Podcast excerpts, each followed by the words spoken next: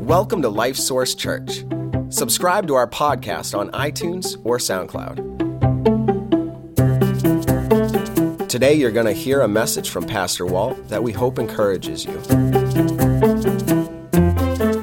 certainly one of the greatest examples of how great our God is is the, when you consider human life starts at conception, one cell, begins to divide, and somehow the D N A and all that God has made goes to work. And slowly but surely, in the womb, that um, baby starts to look more and more like a human being, right? The farther you go through the when mom's carrying the baby, the more it looks like a human being. And finally that day comes, and uh, mom has a lot of uh, unpleasantness, and uh, dad observes it, and the baby is born. You got to think, what kind of shock is that for the baby? It's been nice and warm and comfortable, and and you know, and now all of a sudden they get out. And maybe it feels cold, whatever. And here they are. They're not held like this, and, and they're out. And and what is one of what what is the thing that is typically the first thing in life that that baby does? Cries, that's right, because it's out and it hasn't been breathing, right? Mom's been breathing for it, and it gets out and goes,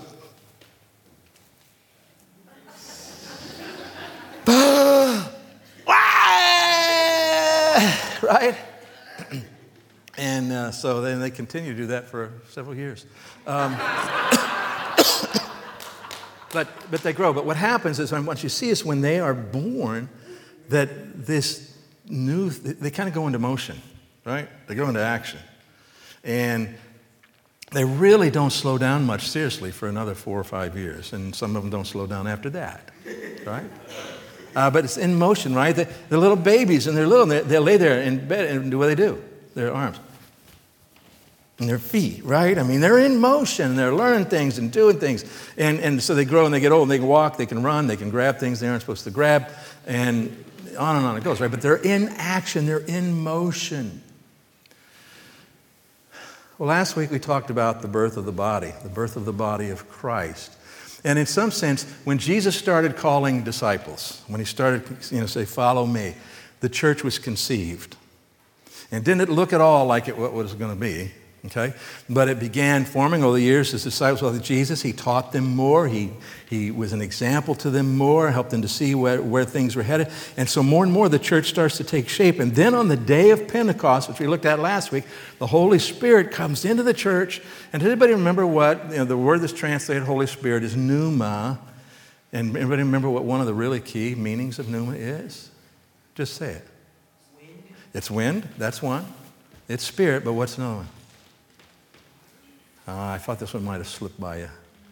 Breath. And so in some sense, when the Holy Spirit comes into the body of Christ, the breath enters the body. And I don't know if it was a shock to them or not, the people in there, but we do see that it, it resulted in noise, didn't it?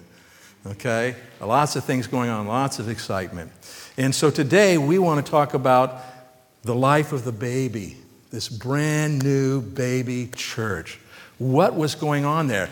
You know, just like a, a newborn baby is in motion for, you know, from then on, we see that happening with the church as well. So let's turn to the book of Acts, chapter two again. It'll be page twelve fifty-five in the Bible that's under the chairs there. It actually starts two or three words on the other page, but twelve fifty-five. So you remember, the Holy Spirit had come upon them. They had they miraculously speaking in languages that they had never learned.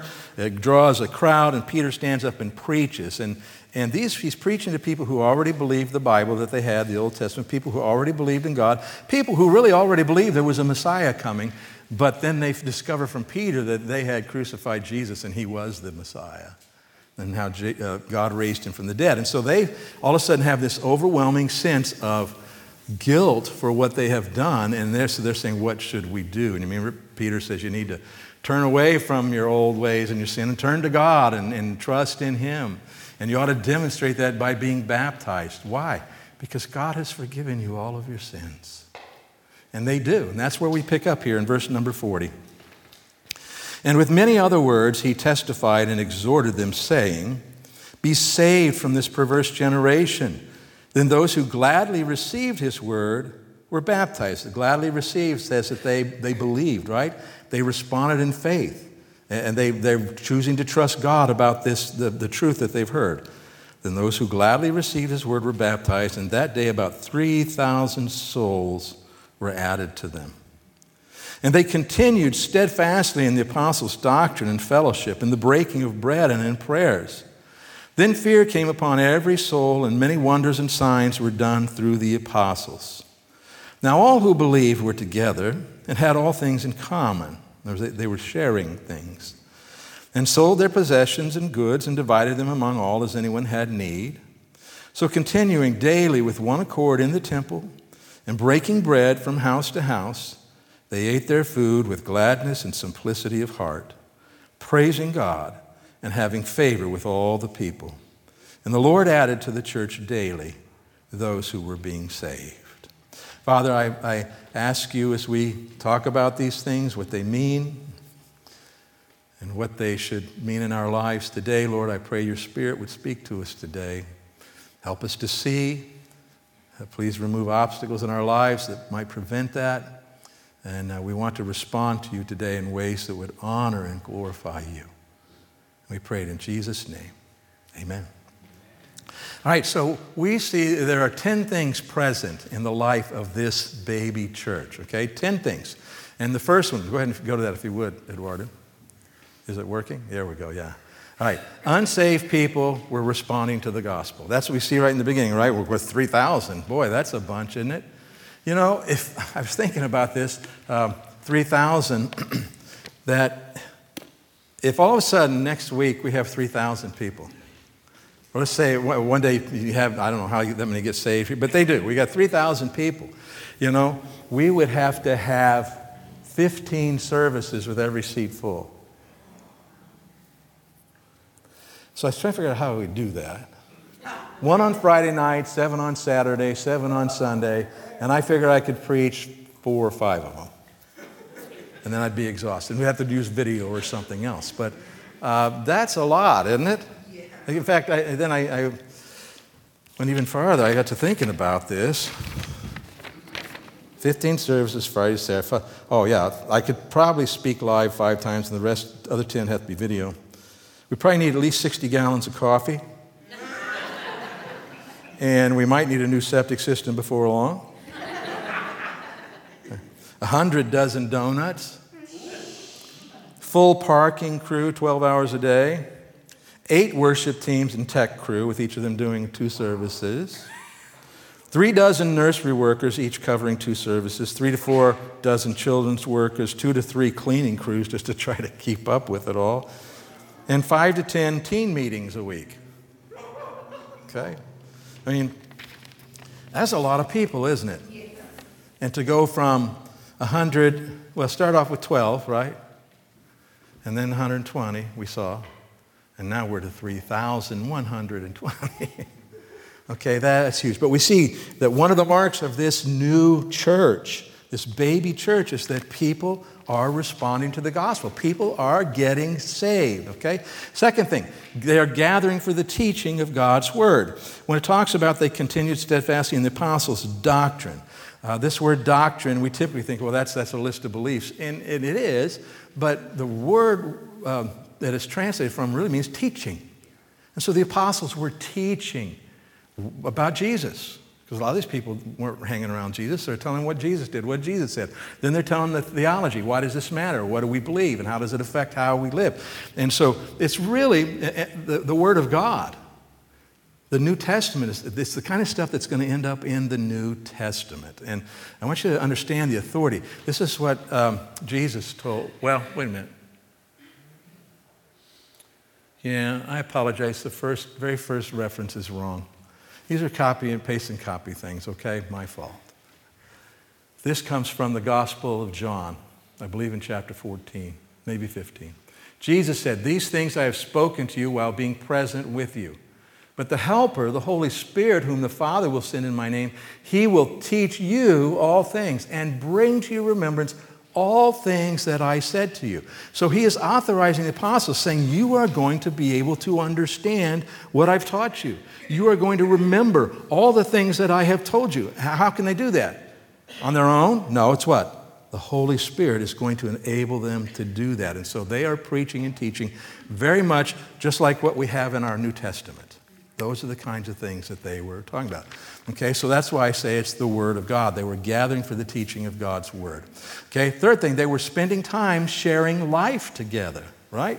I mean, we see uh, that it talks about together, it talks about fellowship, uh, it talks about one accord, talks about house to house and sharing meals. Uh, they were spending time, life together. And the key word for this is fellowship. Okay, fellowship. Well, what is fellowship? Um, The uh, father of the pastor I got saved under, who was also a preacher, he, he grew up in Germany and came here, and so he was always trying to figure out how to speak English. But he said, fellowship, that's two fellows in the same ship. And there's some truth to that, right? That does kind of catch the idea, isn't it? It's together. But literally, the word fellowship, you may have heard the Greek word koinonia, but it means literally what is shared in common. What do we have in common? Well, what did they have in common? Maybe a bunch of things, but the one thing that they really had in common was Jesus and a relationship with him.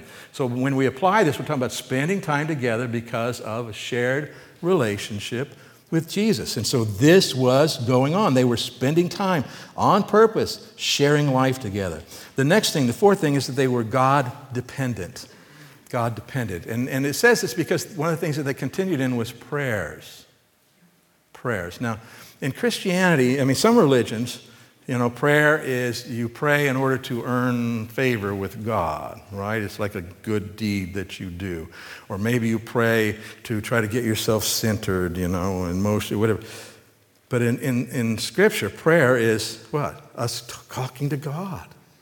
And maybe we're talking to him about what he's like and what he's done and grateful and all that kind of stuff. But really, what is it that most often drives somebody to pray? Hard times. An awareness of a need that I can't fix and I can't meet. Oh boy, I should pray. Now, we ought to pray more than that. But you understand what I'm saying?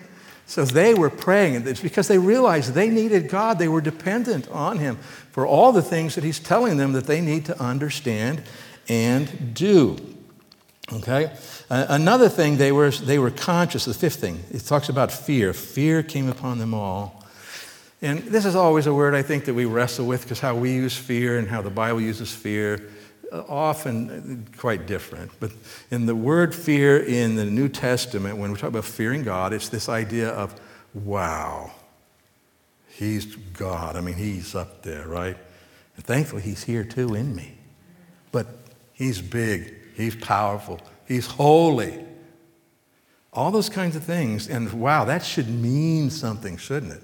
That should affect how I think about things. That should affect how I respond to things, how I live, decisions I make, all those kinds of things. And so what we see, it says great fear came upon them. I think it's this idea that they were conscious of and very serious about their relationship with God and everything that went along with that, okay, because of who he was, everything. So they, they had that awareness of God. The sixth thing we see happening is that they're experiencing the supernatural working of God, aren't they?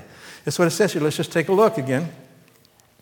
In verse number forty-three, then fear came upon every soul, and many wonders and signs were done through the apostles. So they were experiencing the supernatural working of God. Now, I will say to you that at this point in time, God gave the apostles this ability to work miracles, because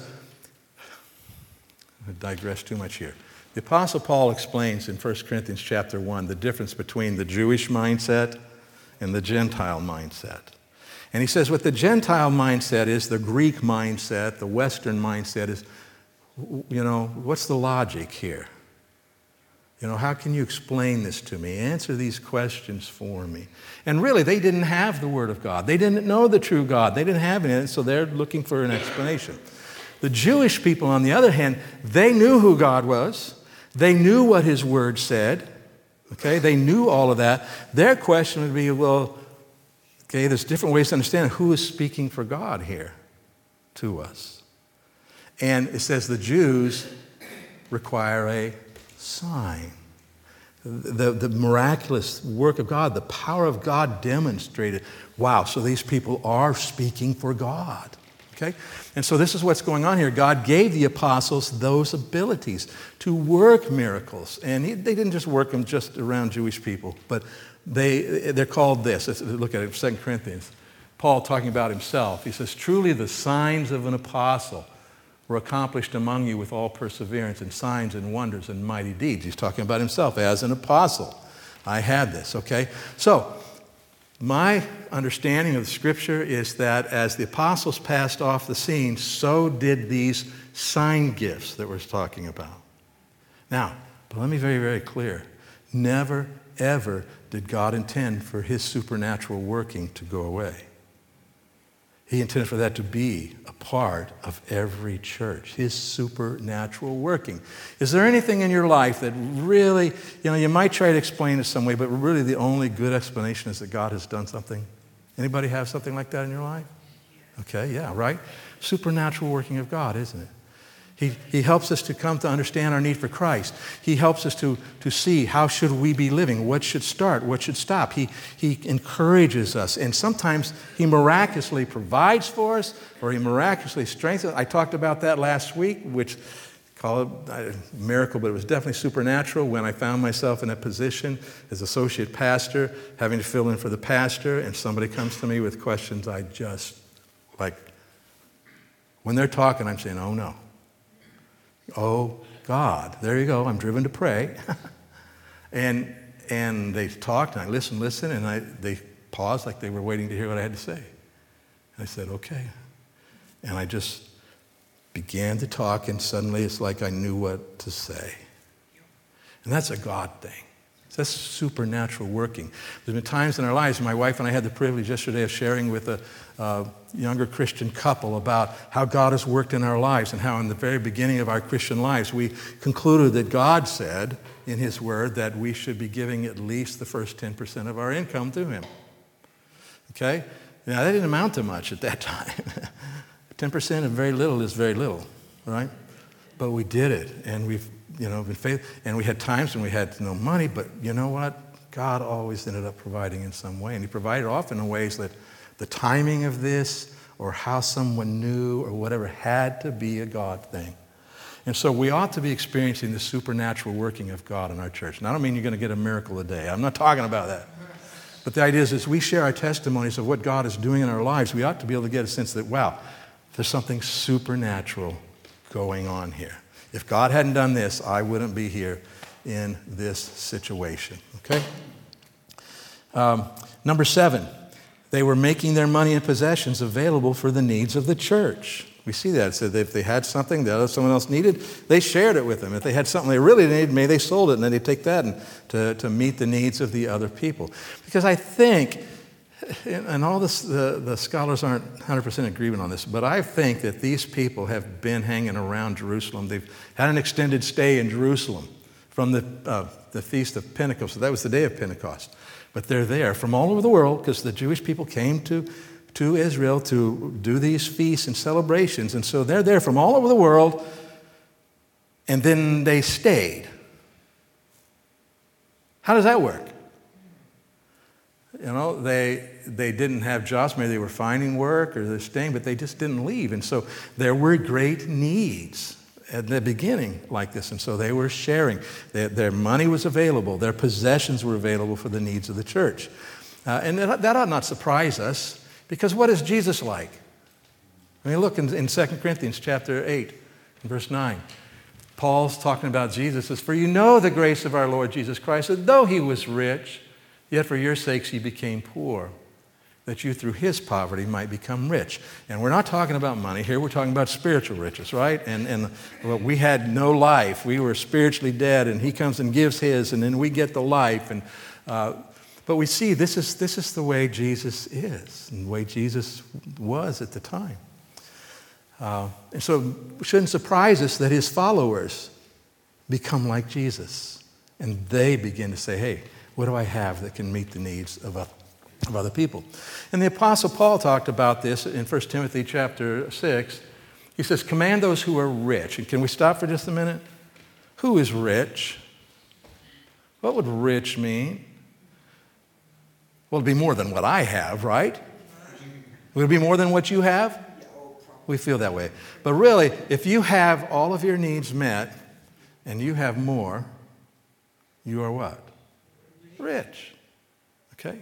And so this is what he's saying. For anybody who has more than they need, he says, let them do good, that they be rich in good works, ready to give, willing to share. Okay? So this is part of what it means to follow Christ. And we see this in this, this brand new baby church. It just comes out. Okay? Uh, number eight, Christianity was a daily pursuit. Daily. Uh, they were meeting someplace. They were reaching out somewhere. They were, you know, anywhere they went. But it was a daily pursuit. It wasn't a Sunday pursuit. Okay? It wasn't some one Bible study pursuit. This is every day of how they lived their lives. Now, you know, in our culture, we can't have a church, well, we could have it, but I mean, we wouldn't be able to have a church service every day, ten o'clock, and expect you guys to all be here, could we? But in their culture, they, it was things were different. They didn't have. So there was freedom, and they could do a lot of those kinds of things. But so they were meeting someplace every day, and it was very natural to them. In fact, let me ask you, uh, how often should your Christian life affect you? How many days a week should your Christian life affect you and how you live? Every day. Every day, that's right. So daily, this is a, a natural part of a church that's alive. Okay, then number nine. They had a simple, clear, joyful focus on being Christian, both in public and in private. Again, this was not just a Sunday thing. It was ongoing, and it was not hidden. I think it's easy for us sometimes to go out into our lives out here as Christians and find ourselves in situations where there are people who aren't, you know, don't like Christians. And we just, just be quiet, don't, you know. Was, but this was not hidden at their time. And Jesus said that we ought, it ought not to be hidden. Matthew chapter five and verse fourteen, he says, you are the light of the world. The city that is set on a hill, what? Cannot be hidden. And so when, have you ever seen a little baby and he's learning to walk and maybe he's a little toddler, you know, unless some stranger's around, but that he hides from you? Or do they just do what he does openly? Right? It's when they get older and conniving that they do things in hiding. But babies, they don't. And so again, the baby church, no, this is real. This is us. This is the way things are. Okay? And, and that was flowing out into the people around them. And number ten, they were a positive influence on the world around them. We know that because they have favor with all the people. They have a good reputation. People like them. And it's because of the way they were living. They were a positive influence on the world around them. Um, and this is where Jesus said, let your light so shine before men that they may see your good works and glorify your Father in heaven. And this is what they were doing. And we see the result. Because at the end of the chapter it says what? More people were getting saved. What they, they liked what they saw. They were drawn in. It got their attention, made them consider the message. And... Um, So they got, you know, they were getting saved. All right, so I was thinking about this, and this seems very similar to me. What's, what we're describing, these kinds of things, this seems very similar to how I felt about church when I first became a Christian. Anybody remember when you first became a Christian and it was all new to you and you were so excited about it? Okay, I wish more of you were saying yes. But. It was, it was like this. You wanted to be there. You wanted to be a part. You want to learn. You want to grow. You wanted to, it was just, we were excited about it. And then somehow or other we grew out of that. We kind of grew out of that. But I would say to you, as we consider these ten things that are present in the life of this baby church, that we should be growing in these things, not growing out of them. That makes sense? Yeah. These are things we should be growing in. Now, the question that often gets asked here is, oh, so we should be doing what they were doing. Is this a model that we are supposed to follow? Is this um, a pattern or a prescription that we are supposed to do in our church. I know a man, a pastor, who decided that was the case, that he thought this was the model and this is what they were supposed to be doing and how they were supposed to be doing it and on. And he really kept trying to force this, his church people to respond to this, and it just became a very divisive thing in the church. And I think the reason it did is not because he wasn't well-intended, but because it wasn't true. This is not a pattern for every church to follow. It's, it's not a prescription. It is a description. And what it describes is this. It describes the way a healthy church and its members respond in their relationship with the Lord, their relationship with each other, and a relationship with the world around them. How does a healthy church respond to these things? And in their culture, they responded to those things. Well, how do we respond to these things in our culture? Well, that's, the culture keeps changing. Has anybody noticed that? And so those things might change along the way. But what we see, that there was a reality in their lives, wasn't there? There was something in their lives that just controlled them. You know, the love of God within them was uh, just, you know, spilling out. Um, the Word of God and what they were learning was just controlling their lives and coming out in their lives. And so just going back to what we talked about last week, their pancakes were saturated, okay? And that's so what's coming out, see? Now, if you say, what in the world is he talking about? Because you weren't here last week. Let me encourage you to either go back and watch last week's sermon or ask somebody here afterwards, and they can explain it to you, all right? But so the idea is this. It's not some model or pattern that, that we need here. It's like building a fire. You can stack up all your wood and put your kindling and your newspaper and all that kind of stuff, and then sit down at the chair next to it and go like this, waiting for the warmth. But what has to happen for that warmth to come? Has to be a flame, doesn't it? Yeah. Has to be a fire that then catches these things and transforms them, and then you can sit and enjoy those things. So what are, what is it underlying all of this then that would be that fire that would, you know, take whatever structures and organization and, and turn it into the kind of thing we're seeing in this brand new church? Well, I think I, I see three things here. Um, it's, it's about their relationship. These three core truths. First is their relationship with Christ was real, and it affected every area of their lives. It was real. And so, you know, we aren't going to experience this life that we see here, this kind of life, if what we have is a shallow faith, if we have a faith that matters on Sundays. But if we aren't, you know, if it isn't real in our lives, and so it really does come down to, first of all, do you really know the Lord? Because if you really know the Lord and you give in to Him, guess what? It becomes very real in your life. And it begins to affect all the areas of your life. And if not, if you if you do know the Lord, you know, what do you, what do you, what's going on? Have you grown cold?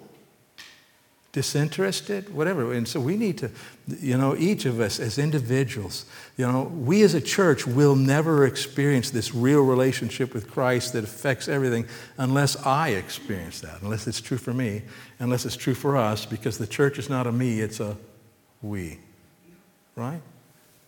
So a lot of us got to get this, preferably all of us. We need this real relationship with the Lord. And so if you don't know Christ as Savior, you've never accepted Him, that's where it has to start. If you have questions about that, please come ask me. Uh, we'd love to talk to you about it.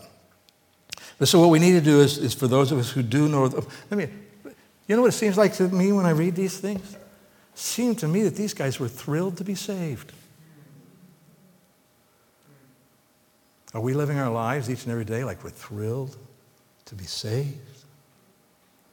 And we need to.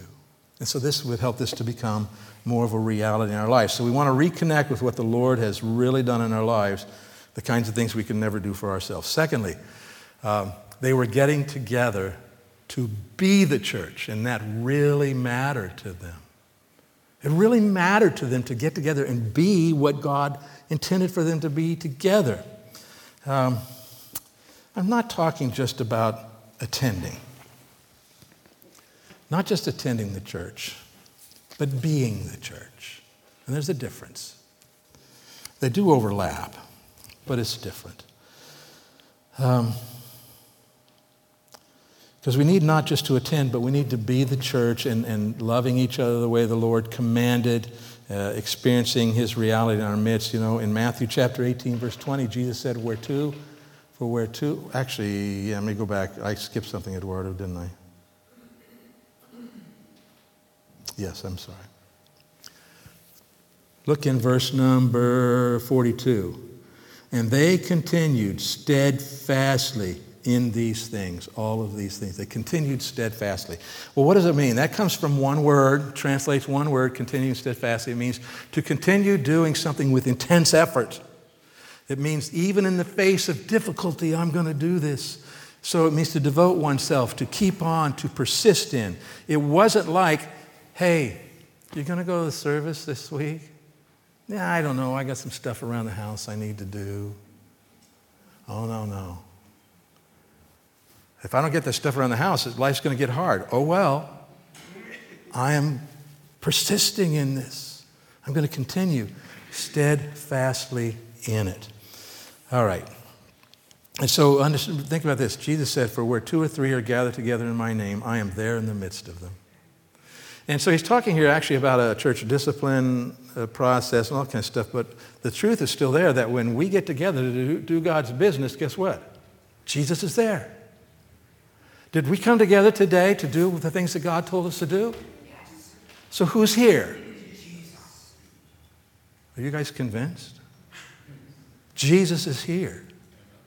And if you're not here, I mean, you guys are here. Don't worry about that.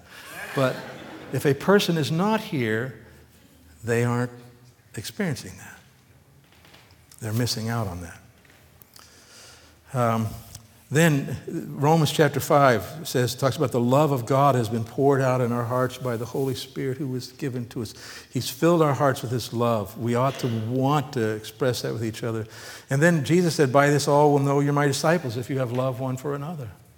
That's, and how do they know that? I mean, it is about us loving each other, which includes getting together. So it's not just attending, but it does include attending. Faithful attendance matters. Being here to be a part and to participate. And, and you might say sometimes, well, I don't know what difference it made I was there today. Well, let me tell you something. God says it makes a difference when you're here. So guess what? It made a difference whether you felt it or not. We don't do things because we just feel them. We do things because of what God says. That should be the way we handle these things. And so we need to see the church with renewed eyes. See it the way the Lord wants us to see it. The Bible says that he loved the church and gave himself for it. For her, actually, is what it says. So, all right, third reality here. Being, they were being salt and light to the people around them, and it included sharing the gospel. Now, you can be the nicest person to the people around you, but if you never share the gospel or help them to hear the gospel, what happens when they die? They're lost. So just being that nice person, salt and light, is none, it includes, if you really care, trying to talk about maybe how you came to a relationship with Christ, sharing with them what the Bible says, or maybe it's inviting them to some place that they're going to hear the gospel and then talking with them afterwards. Why? Because you actually care about these people. You actually have a love of Christ in you for these people. Um, so we need to pray about these things, choose, and we need to respond. And, and it, Paul said in Galatians six, he says, therefore, as we have opportunity, let us do good to whom? That's right. And he does say, especially to those who are the household of faith. We need to be loving and caring, living that out here. But it's not just here, it is to, that means all the people that you run into in life, right? How do I be, it really comes down to, I think, being openly Christian. Openly Christian, ready to share the gospel should the Lord open the door. You're ready. All right, so these three things are the realities that we as a church should share with that brand new baby church, this life, a church that's in motion. Their relationship with Christ was real, affected their whole lives. They were getting together to be the church, and this really mattered to them. And then they were being salt and light to the people around them and getting the gospel out. How do we know that? Because people were still getting saved. All right? Let's pray. Father, I pray that you would stir our hearts with the reality of what a relationship with you should mean in our lives. Not just should, but does mean. I pray, Lord, you would stir our hearts again where we would find ourselves feeling thrilled just to be saved and to know that our eternal destiny with you is settled and that you're, you're alive in us and, and that we are connected to all these other people here in the body of Christ through that shared spirit and all of these things. Lord, please stir us. Help us to become the church that you want us to be, one that will honor and glorify you, and one that will be the greatest blessing in our lives. And I pray it in Jesus' name. Amen.